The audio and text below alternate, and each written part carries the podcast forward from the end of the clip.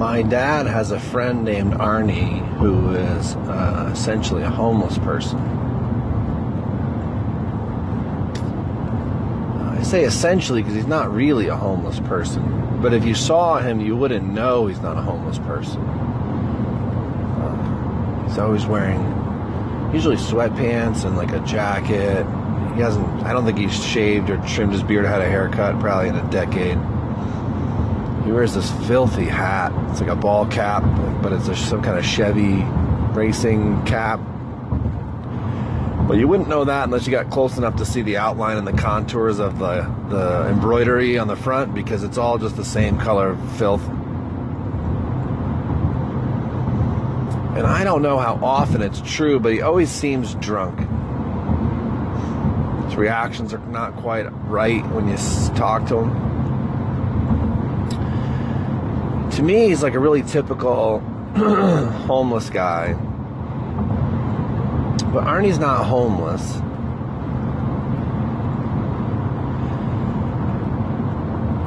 See, Arnie's got not one but two properties that are adjacent. He owns um, two pieces of property that touch each other. Uh, he lived in a house and then he owned a duplex uh, next door, and he rented out these, you know, these two whatever you want to call them, townhouses, condos, apartments and uh, when he started getting older, he stopped taking care of his property, and, and eventually the roof on his house collapsed. And rather than get it fixed, which I'll get to in a minute, um, he decided to move into the apartment, one of the two apartments, um, because at that time he had no tenants. So he had these two empty apartments. So rather than fix his house, he moved to the apartment. You know, it's probably 20 yards away. It wasn't like a big deal. But a couple years after that, a tree fell on the apartment building. And, uh, and I don't know whether he ever reported it to the insurance or not. But he started living in his car in the driveway of the house.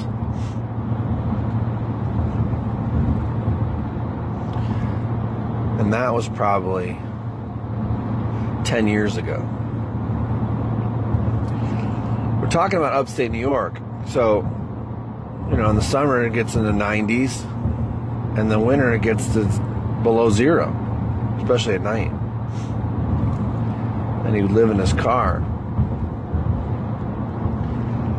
Now, the property he owned was already a junkyard because he had he had two pickup trucks, uh, both older, that he wasn't driving, parked next to each other, and then he had his ex-wife's Jaguar that I don't know what the story with there, parked next to the trucks. And then at one point he bought himself a brand new car and uh, and he yeah, you heard that right. The homeless guy bought himself a brand new car. So he bought himself a brand new car, but it started acting up and it would stall on him. So he got tired of it stalling on him, so he bought a brand new other car. So in the one driveway he had two trucks, a motorcycle, and a Jaguar, and then in his other driveway he had two cars. One was a year old, one was brand new. Um, and he lived in the second new car. So that was his existence. In a couple places around town he would go to every day, kind of make the rounds, and then by the evening he was back in the driveway. He's the nicest man. I think uh, he'll talk to you. He's interested. He's interested in what you're saying, so he doesn't just listen. You know, you've got something going on. He wants to hear all about it, not in a nosy way he wants to know whatever you want to tell him. He wants to know. And he remembers things. Even though every time I talk to him, he seems like he's drunk, I can tell him the littlest detail, man, and he remembers it, every bit of it six months later.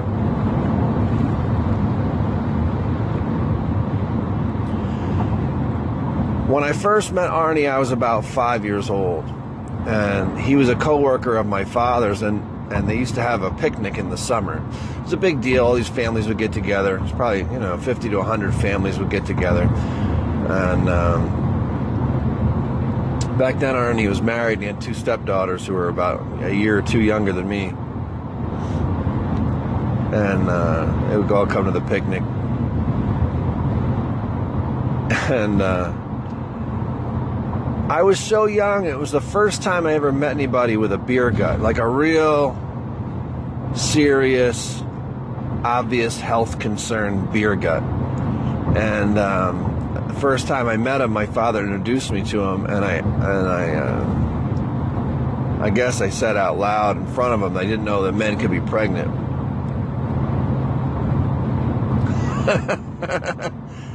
and uh, he doesn't hate me now, so that's good. But yeah, this enormous beer gut and this big mustache. And my father's a nuclear engineer. These are all like super smart people, super nerdy guys. And Arnie was a little a little different, you know. He's a little bit older than most of the guys there, and he drove a motorcycle sometimes. And he had this old '71 Ford pickup. And uh, and I knew him my whole life. And Arnie went to work where my father worked about 20 years before my father did. So my father was a school teacher for 10 years, and then Arnie's about 10 years older than my dad, so um, it's about 20 years ahead of him. And uh, at one time, the place they worked was run by General General Electric, and General Electric in the 60s and 70s used to like re- like to reward people with uh, stock. That was apparently a common thing they would do. And then GE started, you know, the Jack Welch days started splitting left and right. Now Arnie also was a very frugal guy, so you add you combine these two things and ended up that he had a ton of money, a ton of money, and he and my dad used to Friday night after work would go to the same bar, have a couple beers. Arnie would smoke a bunch of cigarettes, and uh, they just watched I don't know whatever men men in bars, you know they watch TV. So sometimes I got to go and. Uh, and I always liked talking to Arnie. He was a nice guy. And he always had lots of questions. He always wanted to know what was going on with us you know, me or my brother. My brother was there, but my brother didn't like going to the bar that much. And we would sit and watch the news or some sporting event or whatever was on the TV and shooting the shit. And uh, I remember one Saturday afternoon, my dad went to go meet Arnie at the bar. They were having a couple beers, and uh, Arnie was looking at the TV, and I wasn't paying any attention. And he said, "Oh shit." And I've never I never heard him kind of react. He's, he's one of the calmest people I've ever met in my life. Like he doesn't react to things. He's not a uh, he's a serene man. So I looked at the TV to see what was going on, and it was just a stock ticker, like a stock presentation ticker thing. And I said, uh, "What's the matter?" And he said, "I just lost a quarter million dollars." And I thought, oh, it's crashing. And by this time, I was a teenager. I was like, man, the stock market's crashing. And I looked up at it, and it was down like I don't know, five percent or something. I thought, oh, jeez. I later asked my dad, how much money does Arnie have?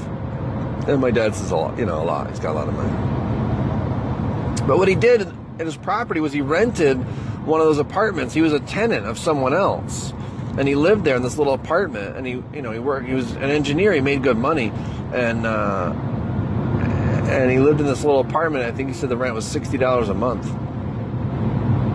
And he didn't spend any money. But when the landlord decided they were going to retire and sell both properties he just bought them both cash. He was a young guy like maybe early 30s bought the house and he bought the apartment. So then he rented out the two apartments and he lived in the house. And uh, and you know still didn't spend any money. So he worked for until he was in his early 70s. You know, he worked for probably almost 50 years like that. So that's how he's a homeless guy with two new cars. So, especially in the winter, I like to stop by and see him because I feel bad and I don't know what to do. I, I asked my dad about it, like, you know, why don't we do something about getting his house fixed? And my dad said, just leave him alone. Don't talk to him about it. I'm like, all right. at some point, I was away for, I guess, almost 15 years. At some point while I was away, he ended up getting divorced, and uh, I think, I don't know, his wife left prior to his home, his, his uh, car, car living scenario. And um, so in the winter, I like to go see him as often as I can because I feel like he's kind of in a bad spot, you know. Nobody really pays attention to him. And, uh, you know, he goes to the diner every day, but if you don't show up one day, the diner's not going to know to panic. So, uh, so I'm trying to go like once a week just to check on him, make sure he's okay. And uh, this past winter, one day I went to go see him, and his ankles were swollen. I don't even know how to describe it. It looked like somebody had stuck one of those basketball pumps in his ankle and pumped up his ankles and his feet. They're like unbelievable. He couldn't put shoes on. He was sitting in a car. And but he'd been to the doctor and he got medicine the day before or two days before, or so he said. But I I don't know how good he is with time, and so I don't know if that's right or not. But um, he. Uh, I was worried about him and his feet, and so I said, "Well, I'll, come back and check on you tomorrow." And I went back the next day, and his car wasn't there, which was somewhat normal. You know, you go and do these, run these errands, you just go do whatever. You go to the diner in the morning, have breakfast, then you drive around, you go to his place, you read the newspaper at the Stewart's. Anyway, so uh, next day I went there, his car wasn't there. Third day, no car, and uh, I started to get kind of panicked so I started calling hospitals. In the third or fourth hospital I called, uh, he was there. So I went to go see him. They had admitted him in the hospital and given him all his medicine, and he was doing better. His feet were normal size. Been in the hospital about a week, I guess, and uh, he was glad I went to go see him. We talked for a bit, and I said, "Well, let me know uh, when you get out. You know, I'll come check on you." He said, "All right." So like a week goes by, I don't hear from him. So I'm like, I'll go back and see him at the hospital. So I drove back over there, and uh, they checked him out. He was checked out, but because I'm not family, the uh, they wouldn't tell me where, where he went or what he was doing. And I said to the nurse, I'm like, I was just here a week ago. You thanked me for coming because no one had come to visit him. Clearly, I'm the only one who cares because my dad travels all the time, so my dad wasn't around he was out of the country, I think, at the time. So I was like, you know, nobody else is here. You know, I want to make sure he's okay. And they said, no, because privacy laws, whatever, we can't tell you where he is. You're not family. So I didn't know what to do, you know. And uh, I go by his place. He was his car was never there. So I called my dad, or I sent him a mess, uh, email or something. I was telling him what was going on. So my dad ended up tracking him down at uh, through his through his brother, who I didn't know. My dad knew his brother, so he's in a like a retirement home kind of thing now. And it's funny, I go see him and I talk to him about it, and he says he wishes he was at home. When you talk about his property and his houses, he never talks about the fact that they're destroyed and you can't live in it. like it didn't really happen. I don't know. I don't know what to make of it, you know. But I try to talk to him about things that he likes to talk about, try to figure out where that's at. And uh,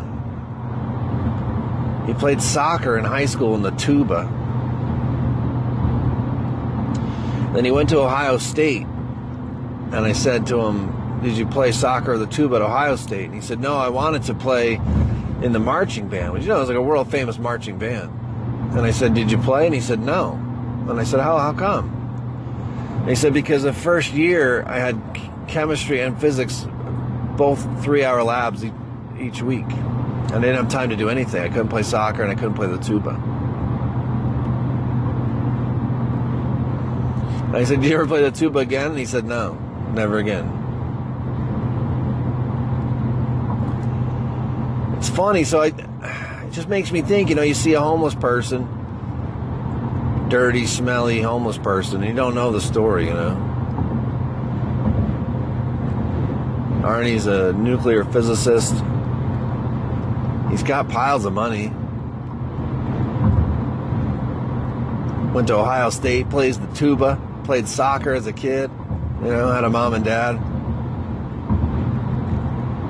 It's just this odd little story. I don't know. That, I don't know that I have a point to the story, other than just to kind of talk about him. I feel like he never had kids of his own. I feel like he's going to kind of just disappear one day. Arnie's going to disappear. You know, I go see him. I, I think my dad goes once in a while to see him. He said his ex wife comes to visit, but I don't know if that's true or not. He must be divorced 20 years now.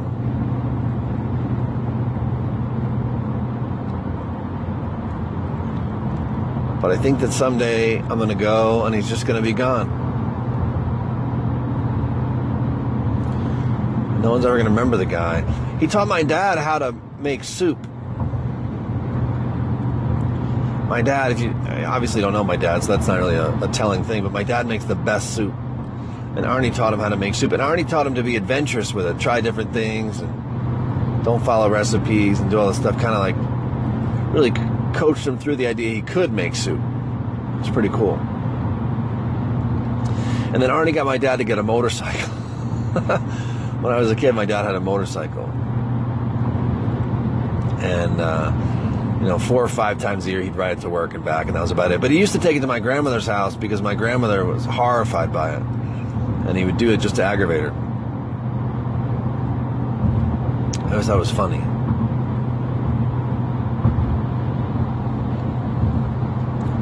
But that's Arnie. He worked until they wouldn't let him work anymore. You know what he reminds me of? He reminds me of Bartleby the Scrivener. You ever read that story, Herman Melville short story, Bartleby the Scrivener? It's about this guy goes to work as a. Before they had computers and inkjet, laserjet printers and copy machines and all that stuff, somebody had to rewrite things by hand. So if you had a legal contract, for example, you'd have to write it multiple times exactly the same so that each everyone who signs it gets a copy and then there's a copy that gets filed and the lawyer keeps it all this stuff. So you had to write all these copies. That somebody actually did do that. You know there was a contract and they would rewrite it. And that person was called a scrivener. So Melvin wrote this story about Bartleby the scrivener and Bartleby went to work in this legal office in New York City and uh, he just didn't want to do anything. He didn't want to do his job. He didn't want to leave the office. He didn't want to do it. He didn't want to do it. And finally just faded away and died. And I feel like that's Arnie in a way. Like he didn't want to fix his roof on his house. He didn't want to fix the apartment when the tree fell on it. He didn't want to do anything about all the cars in the in the on the grounds. And, and now the whole thing is totally overgrown and wild. So in the decade he lived in the driveway, the properties are sort of consuming all the things that are there. Nature is reclaiming its itself. He could have had an old thing bulldozed and put a nice house smack in the middle of it. He could have done anything he wanted to do, uh, but he didn't want to do any of it. He'd rather not. So here's this fascinating guy helped design reactor cores for aircraft carriers, and uh, and he's just going to fade away into nothing. I think, and it makes me sad. I think that he's a you know he's a he's a really good man, and he and. Uh, he's done a lot for his country, and he's he's done a lot for uh, I don't know for me, I guess. It always made me feel included. And I just wanted to tell that story. The reason there was no podcast last Thursday is because I went to go see him and I couldn't figure out how to tell the story. You know, I'm happy that he's not in the driveway anymore. He's in this place where they feed him and he's got hot and cold water and he's got heat and air conditioning and they do his laundry, so he's got clean clothes all the time.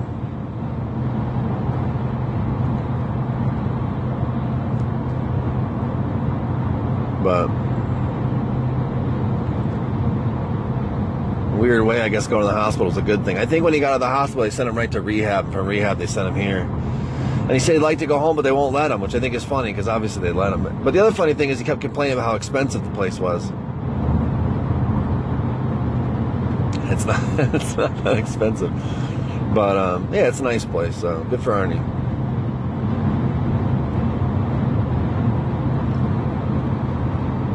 All right, so listen, the thing with Trump and the animals. So uh, there was a whole big hubbub last week because Trump called MS-13 animals, and then the Democrats and the liberal media decided to try to run with it and make it seem like Trump was saying that all immigrants are animals or all illegal immigrants are animals. And obviously, you can go look up the quote. It's not that complicated. And so people go look up the quote and immediately just like laughing at the media for telling the story wrong on purpose and getting caught in five minutes. The most absurd thing.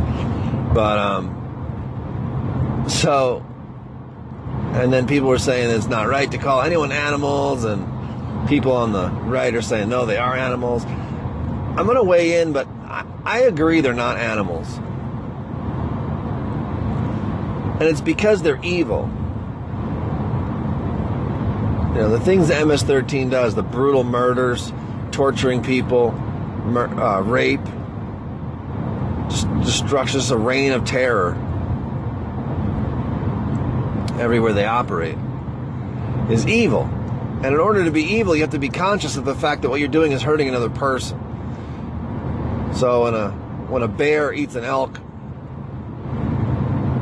or a deer or something back to front, you know, tail to head while it's still alive, the bear's not being evil because it doesn't it doesn't register that that's doing the deer any disservice or harm. It's not doing it to, to cause pain, just doing it the way it does things.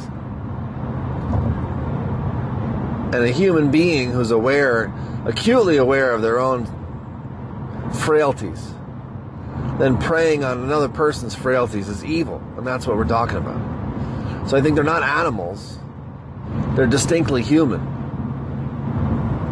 The Nazis weren't animals, the Soviets weren't animals. Mao's China, they weren't animals. They're doing evil, full, fully aware of the fact that they're hurting another person. And most likely because they're hurting another person, right? There's a, there's a, there's a level of psychopathy there. And the mistake that we make in saying like, oh, they're animals, is to is to differentiate them from ourselves. So the left is mad because they think that you should include them with us, like, oh, they're just like us. They're wonderful people, just like we are. Don't call anyone an animal. And that's right and wrong all at the same time. They are just like us. In that you have the potential to do evil. Not in that they are inherently good which is a different discussion whether they are or not. That's not the point. The point is that there's nothing different about the human beings who participated in in the Nazi takeover of Western of uh, Eastern Europe, rounding people up, sending them to concentration camps, working them to death, torturing them, starving them,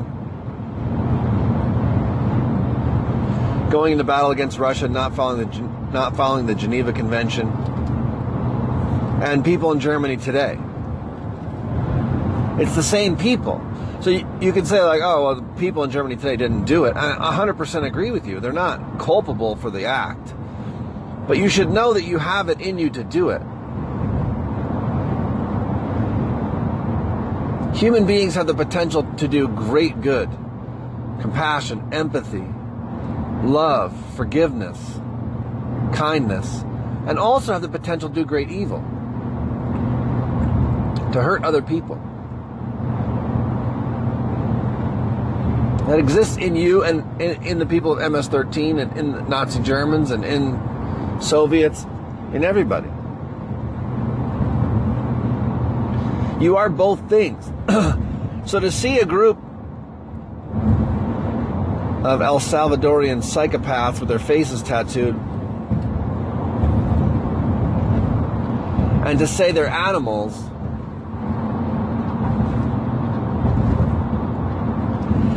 It's to suggest that they're so different from you that you could never do what they're doing.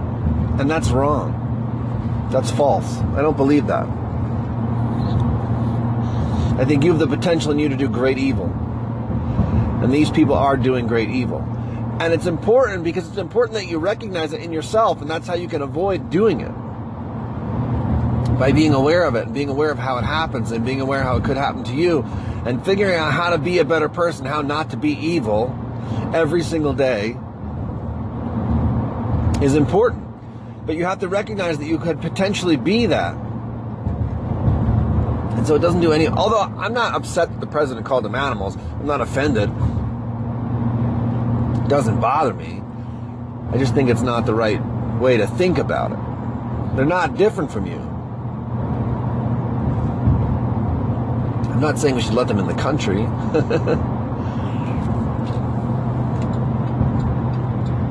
they do horrible things. They commit evil on a regular basis. But it's not because they're not human, it's because they are human. That idea of knowing, full on knowing, what you're about to do will cause pain to other people, and then doing it anyway is uniquely human. We had a cat growing up. my brother wanted the cat, talked my dad into it. He might have been drinking the time he agreed to the cat. But then I was little. I was probably five or six, and my brother was eight or nine or ten, maybe, and uh, And so it quickly became my mother's cat to take care of because my brother didn't feed it or get it watered, change the litter box or any of that stuff. So, but this thing would go outside and would just kill everything that moved bunnies, squirrels, chipmunks, moles, birds.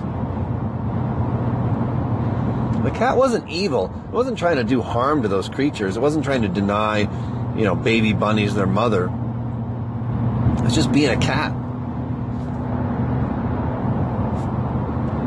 which is very different from a human being who tortures another human being, or who murders another human being, or who rapes a woman. It's very different. As a human being, you're fully aware of the fact that what you're doing is wrong.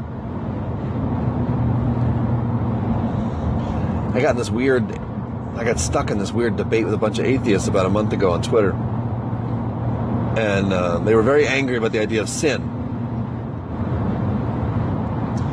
and they they claimed it was arbitrary and that it was not beneficial to believe in it. And I said, well, have you ever done anything that you knew yourself was wrong, that you judged for yourself to be wrong, and you did it anyway? And they wouldn't answer that simple question, which I thought was so telling to the whole thing. But but that's it, right? Like you know you're not supposed to do certain things, and you do them anyway.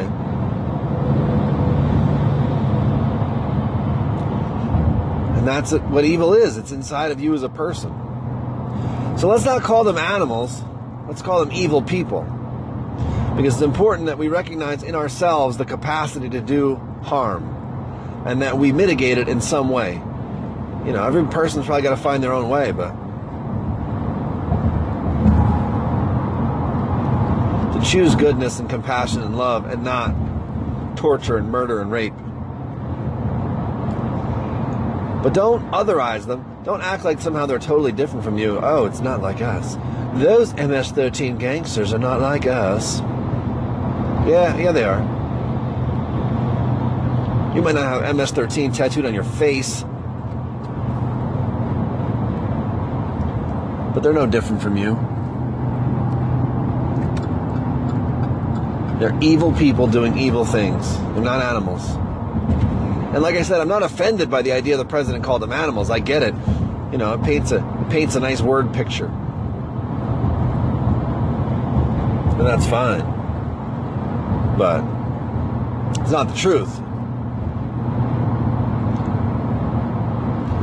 It also takes away from individual blame, right? So like if it's if it's they're all animals, then you don't have to sit there one at a time and figure out who did what and whatever. Listen, I hope you have a great day today. I hope you enjoyed the Arnie story. If you could, share this with a friend and leave me a comment so I know what you thought. All right, thanks so much. We'll see you tomorrow.